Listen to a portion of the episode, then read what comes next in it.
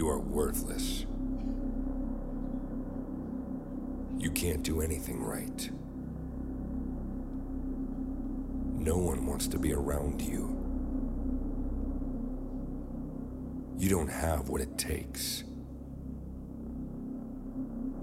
No one ever listens to you.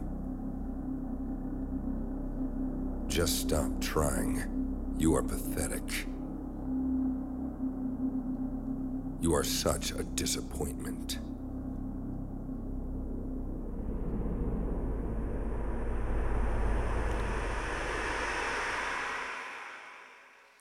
Those are heavy, aren't they? Well, I want to start off with an old story about the devil when he decided that he was going to have a going out of business cell. You see, he was very old and very tired, so he decided that he would quit his job and he would allow other demons to buy his stuff and take it from there. Well, all of his goods were out on display for his demonic customers, and each of them had a price marked on them for what he wanted to get out of each of them.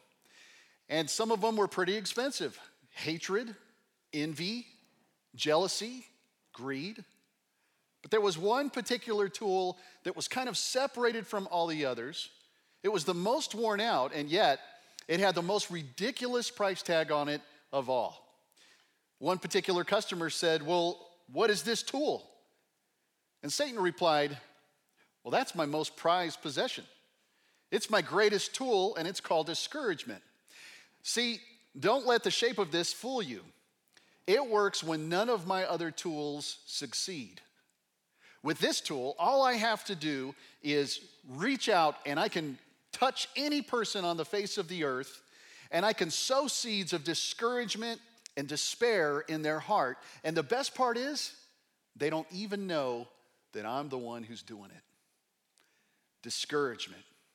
Now, last week, if you joined us for this series, The Devil at Your Doorstep, we talked about how one of the things that Satan loves to do is he loves to deceive us and cause us to question or doubt God's love, God's goodness, or God's word. Now, today we're going to talk about his second tool that he uses, and often uh, it is his weapon of choice if he can't deceive us. If he can't get us to uh, be blinded in our mind or deceived in our mind, he will often move to this tool where he can come against our emotions and our heart. And he does a really, really great job at it. As a matter of fact, what makes discouragement such a terrible weapon against us is that you and I often don't even realize where it's coming from. All we know is life is hard, things are difficult at times, the trials never seem to end. And you may even be here today thinking, yeah, I can completely relate with that. I just feel beat up. And see, that's the power of the enemy. And if he can come and he can take the circumstances in our life to take away our courage, or literally to discourage us, well, he's won, hasn't he? Because we're not so much of a threat to his kingdom when we're struggling and discouraged. Well, there's good news. It doesn't have to be that way. In fact, there's a passage in the Bible that I believe can show us a lot of where this discouragement comes from, why discouragement grows, and what you and I can do to fight against it. Now, interestingly enough, uh, this story actually begins with something positive a victory uh, that the Israelites had up on Mount Carmel about 900 years uh, before Jesus came to earth. It was a time in Israel when they were ruled by a very wicked king named Ahab, and he was married to the, just the most terrible woman named Jezebel. And together they ruled over Israel as they encouraged the people to follow uh, the false gods of the land that were named Baal and Asherah. Well, the good news is they weren't just left to uh, terrorize the people of the land alone, but God had raised up a great prophet named Elijah who was bold and courageous. He was an intense guy, and he faced off with, uh, of course, the false prophets. So we're going to take a look at that story because I believe we can learn a lot about how to deal with discouragement in these next couple of moments, okay? Well, um, at God's request, the Bible tells us that Elijah met with King Ahab, and I want you to notice what he said. He said, Now summon all Israel to join me at Mount Carmel along with the 450 prophets of Baal, and the 400 prophets of Asherah who are supported by Jezebel. So Elijah runs into Ahab. He says, Listen, I want you to go get all the false prophets and bring them here to Mount Carmel. I'm going to go tell all the people to join us at Mount Carmel, and we're going to have a showdown. This is going to be an epic battle, but it really isn't a battle that's going to take place between Elijah and the false prophets. This is going to be a battle between the one true living God and all these false gods that the people of the time worshiped. Well, if you know the story, uh, the, the battle began early in the morning. They set up this altar and they put a bull on it. And then the prophets of Baal called all day for Baal to answer by fire and devour the offering, but it never happened. Later in the day, Elijah did the same thing. He set up his bull and he poured it with water all over it. And then he called on the true and living God. And if you know the story, God answered with fire. The fire came down from heaven, consumed not only the altar, but all the water around it. And there was this great victory that happened. I want to show you what the people said. The Bible says, when all the people saw this, they fell prostrate and cried, The Lord, He is God. The Lord, He is God. Then Elijah commanded them, Seize the prophets of Baal, don't let anyone get away. They seized them, and Elijah had them brought down to the Kishon Valley and slaughtered there. Man, this was awesome, right? I mean, it, this was like the spiritual Super Bowl, and Team Elijah had just obliterated the false prophets and their team. Now, you would think that this meant that things were going to change with Jezebel and Ahab, right? Well, that wasn't the case. And see, I, I think that's our first lesson on where discouragement comes from. I think discouragement starts when our expectations aren't met. When we do all the right things and go to all the right doctors, but we don't get healed. When we go to see the marriage counselor again and again and again, but things don't seem to get better. When we lose our job, when we lose our finances, when difficult things happen and they don't go the way that we expected, right? That's certainly the case for Elijah. I'm sure that here he was on that mountaintop thinking, this is great. All the, all the false prophets have been killed, and certainly Jezebel and Ahab, they're going to either repent of their sin or they're going to run to the hills to avoid the same fate as those false prophets. But that's not at all what happened. And I think it threw Elijah for a loop. Here's what happened in 1 Kings 19:1. It says, "Now Ahab told Jezebel everything Elijah has done and how he had killed all the prophets with the sword. So Jezebel sent a messenger to Elijah to say, May the gods deal with me, be it ever so severely, if by this time tomorrow I do not make your life like that of one of them. Wow. Instead of being completely freaked out by what had just happened, Jezebel's just more fired up, isn't she? So she pronounces a curse and says within the next 24 hours, she's gonna find Elijah and she's gonna take his life, so help her false gods. So, what does Elijah do? Well, he did what you and I probably would do. He completely freaked out. It says in the next verse Elijah was afraid and ran for his life. He didn't stop, he didn't pray about it, he didn't think about it, he just took off, right? I can understand that kind of moment of fear when his expectations weren't met. It's tough when things don't go the way you expect, right? I heard about this woman named Jodee Berry back in 2001. She was living uh, in Florida, right? And all the crazy things happen in Florida. We all know that's the case. So she's living in Florida. She's working at a restaurant that also is a bar. And uh, the owner of the restaurant throws out this challenge. He says, We're about to start a brand new month, and whoever sells the most beer this next month we're gonna buy you a brand new Toyota. Now, she is so excited because it's like, wow, her car is a piece of junk and she is desperately in need of a new vehicle. So she sets her mind to sell the most beer at this place, and sure enough, she does. She picks up all the extra shifts she can. She encourages people to get a refill on their drinks. And by the end of the month, she has totally blown everybody away and sold the most beer. Well, the day comes when it is time to uh, give her her reward, and so they blindfolded Jodee and they walked her by hand out to the parking lot. But things didn't go the way she thought they would. Instead of taking off her blindfold and seeing this beautiful new Toyota to drive home, she took off her blindfold and there was a gift wrap box instead. She grabbed the box and began to open it, and inside was her gift a toy Yoda. This is a real picture of her. You can Google it, Jodee Berry, meeting right there in this photo with her new Toyota and planning a lawsuit against her business. Man, that is rough. A Toyota. I love it. But here's the thing I know. Things didn't go the way that she wanted them to go, and they certainly didn't go the way that poor Elijah wanted him to go either. And so this guy just goes, man, he goes running for the hills. Notice what the passage says next, verse 3. When he came to Beersheba in Judah, he left his servant there while he himself went a day's journey into the wilderness. So Elijah was on the run. He was doing kind of this, this just get away from the problem scenario. So he gets to this place called Beersheba. And Elijah had this servant that was always with him no matter where he went, but he decides to leave his servant there in Beersheba and then go on by himself without him. Why? Why would he do this? Well, the Bible doesn't tell us. Maybe he thought his servant would be safer away from him. That could be. Maybe he was planning to leave and never go back, kind of like that time when Moses ran away from Egypt. Or maybe he just needed his space, right? We talk about needing our space uh, when we're stressed out. But this didn't help the situation, guys. Because here's the thing, and this is the second point I want you to understand discouragement grows when we isolate ourselves from others.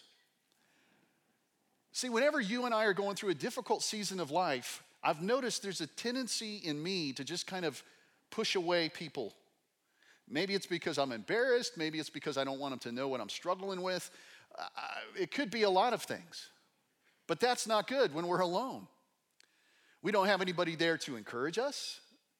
We don't have anybody there to talk us out of our spiral when we're just getting paranoid. We don't have anybody to remind us about the promises of God. And, it's not good for us to be alone. In fact, didn't God say early on in creation, it's not good for man to be alone? But Elijah was panicked. He wasn't thinking straight. He leaves his servant. And the Bible says when Elijah finally is alone in the middle of nowhere, verse 4 says, he came to a broom bush, sat down under it, and prayed that he might die. I have had enough, Lord, he said. Take my life. I am no better than my ancestors. So I want you to picture this. Elijah has now left his servant. He's gone a full day's journey into the middle of the wilderness to be by himself. He finds a broom bush, which is a, broom tree, is what you and I call a juniper tree. He collapses under its shade and he says, God, just kill me. I'm done. I've had enough. Well, this seems weird, right? I mean, Elijah, just not too long ago, a couple days ago, you had this awesome mountaintop experience. God showed up in a huge way. Uh, you killed hundreds and hundreds of false prophets, but then one woman threatens you and you freak out? What drove Elijah to be in this position where he was so paranoid, so panicked that he wanted to die? Well, believe it or not, I think the next couple verses give us a little bit of an insight into what was going on in Elijah's mind. It says this in verse 5 Then he lay down under the bush and fell asleep. Note that. All at once, an angel touched him and said, Get up and eat.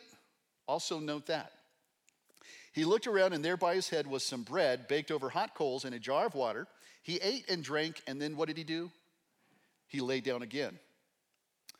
The angel of the Lord came back a second time and touched him and said, Get up and eat, for the journey is too much for you. So he got up and he ate and drank.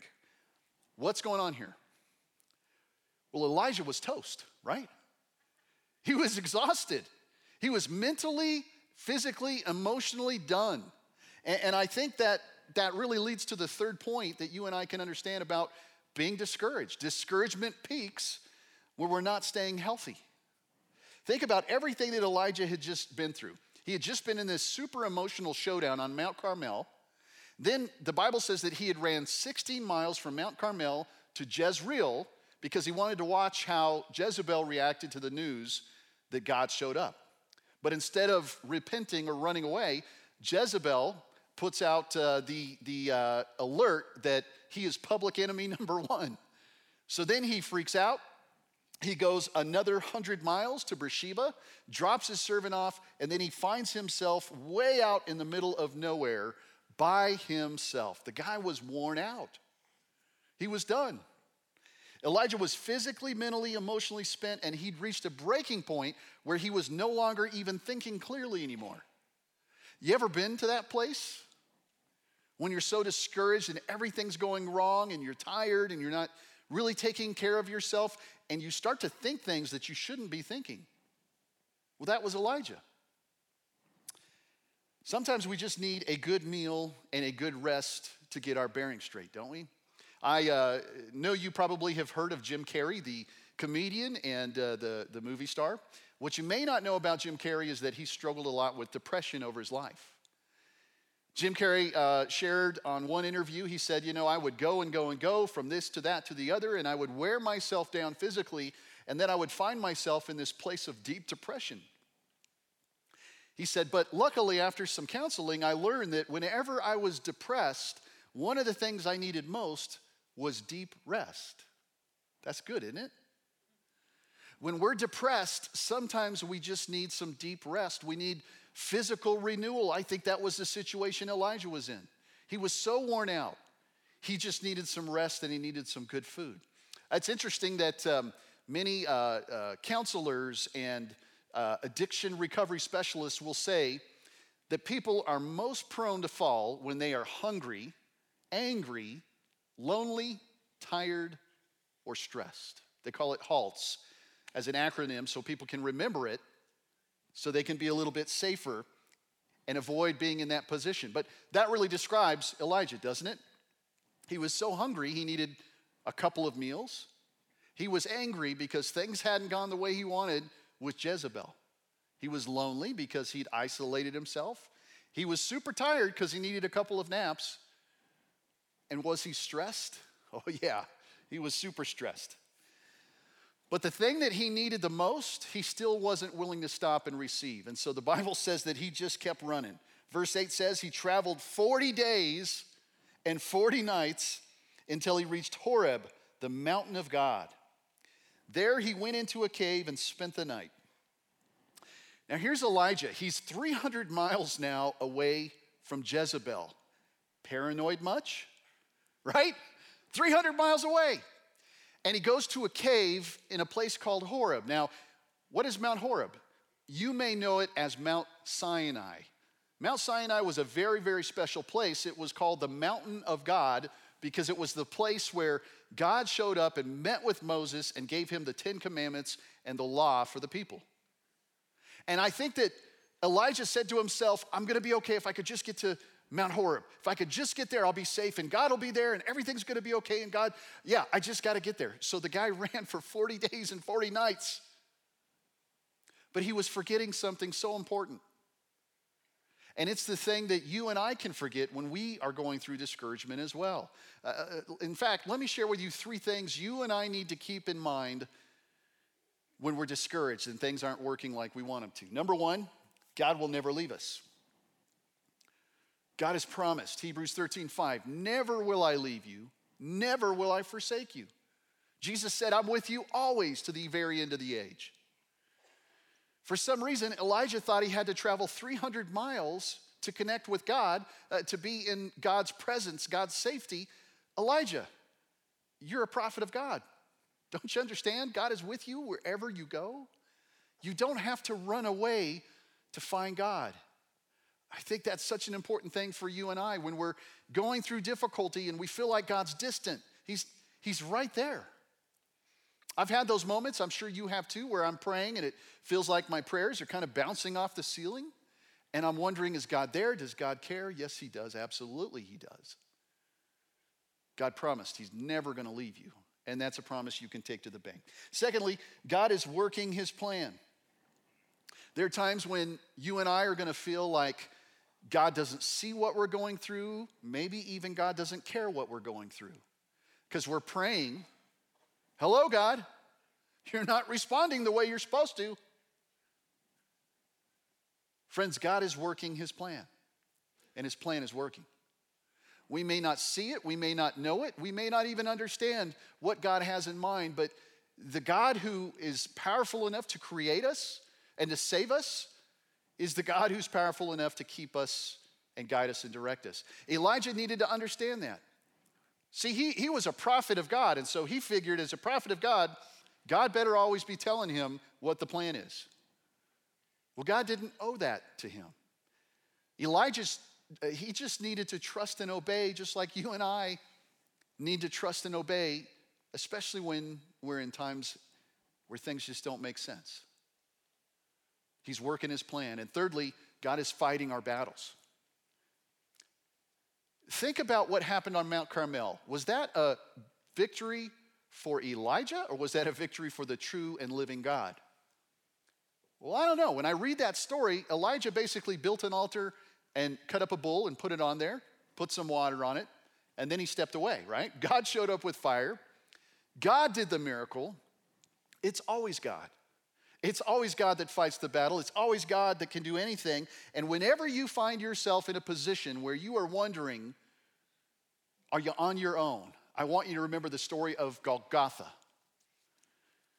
Because God loved you enough that thousands of years before you and I were even born, God fought the greatest battle of all to defeat sin and death.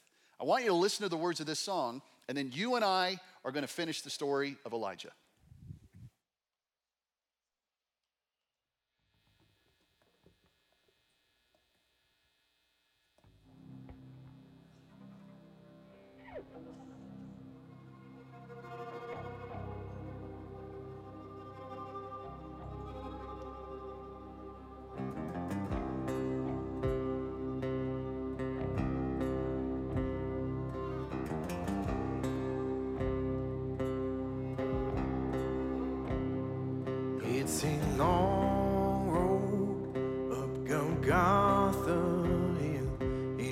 Long.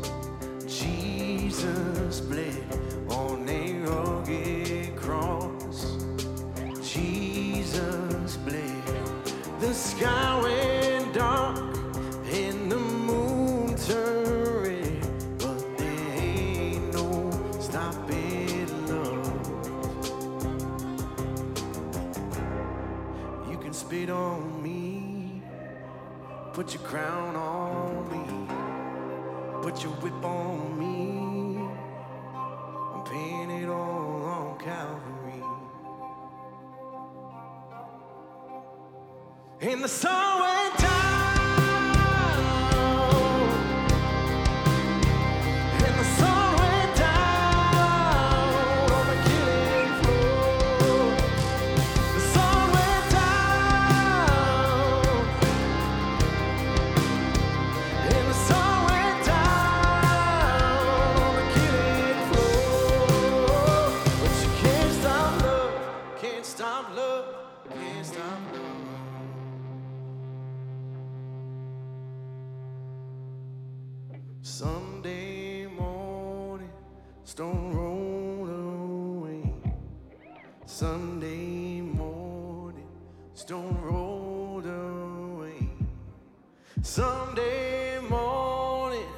nothing in that grave, cause there ain't no stopping love. No, there ain't no stopping love. And the devil went down.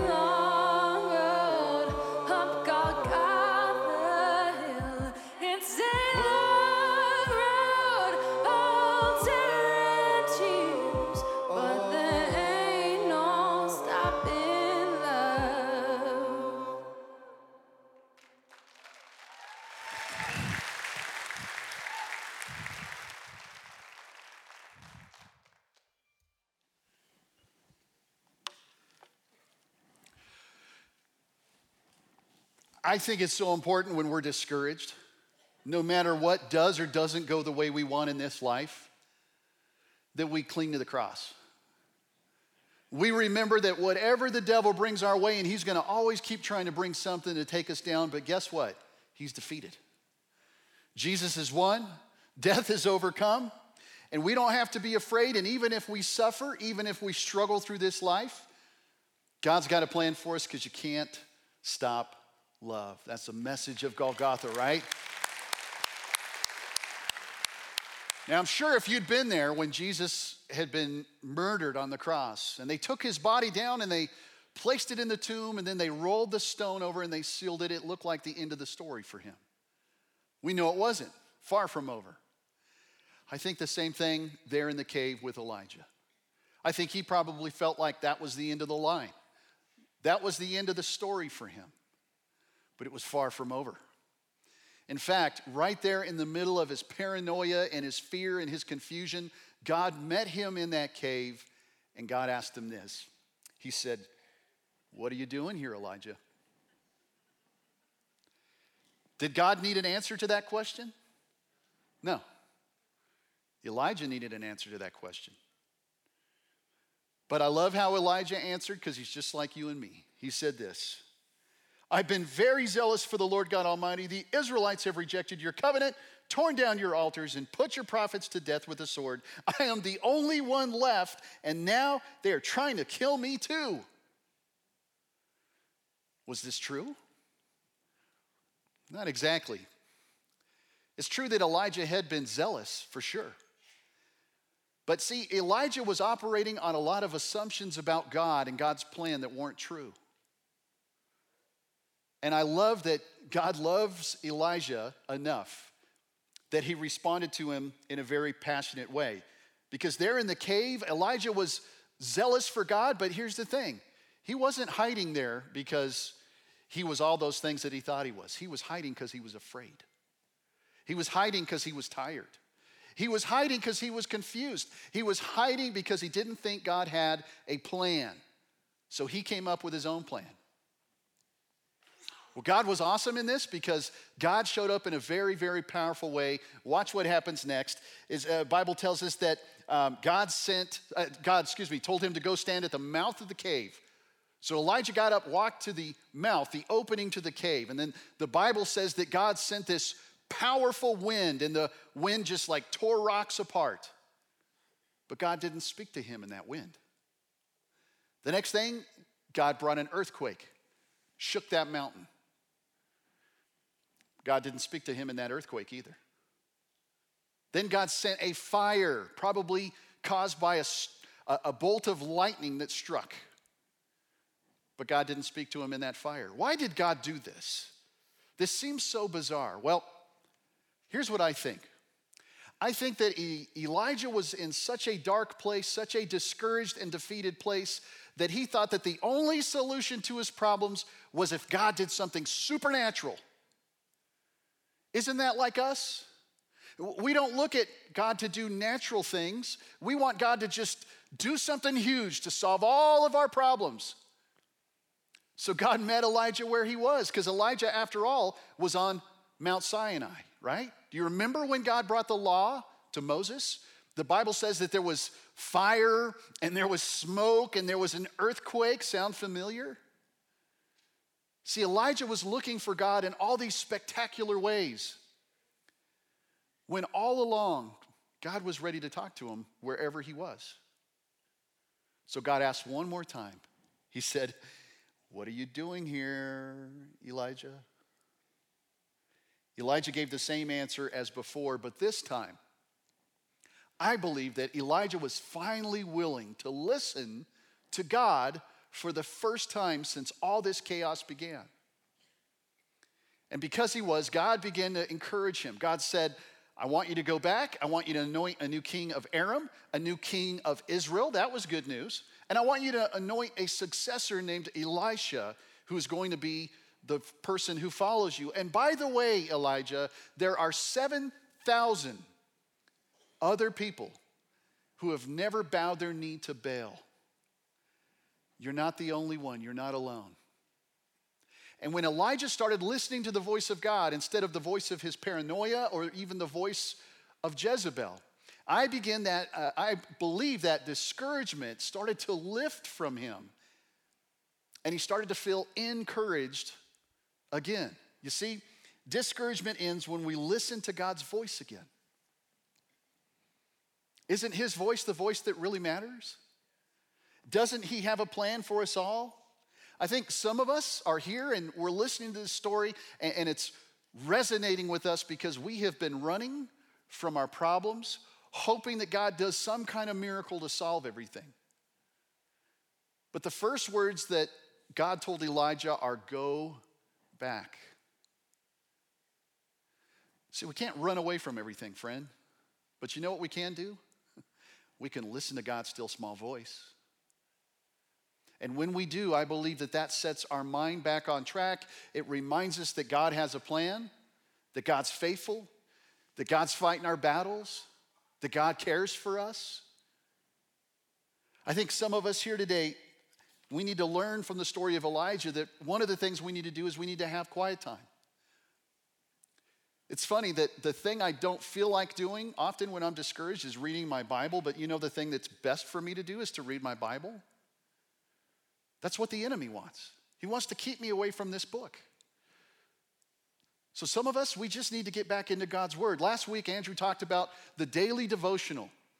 All this next week, you can go on the Sagebrush app and you can get a devotional that relates to discouragement and you can read it every day. And I believe that when you read the Word of God, the Word of God reads you. God will speak to you and He will assure you that He's faithful. For some of you, maybe your struggle is you've been isolated for far too long. You've been dealing with discouragement and difficult things, and yet instead of surrounding yourself with people who can encourage you, who can pray for you, who can lift you up and bear the burden with you. Well, you don't want anybody to know what you're going through. So you've been secluded and isolated. It's not good for man to be alone. I think for some of you, perhaps you just need some rest. You need to take a break. You need to quit running and to slow down. Like Jim Carrey, you need some deep rest to help you when you're going through difficult times.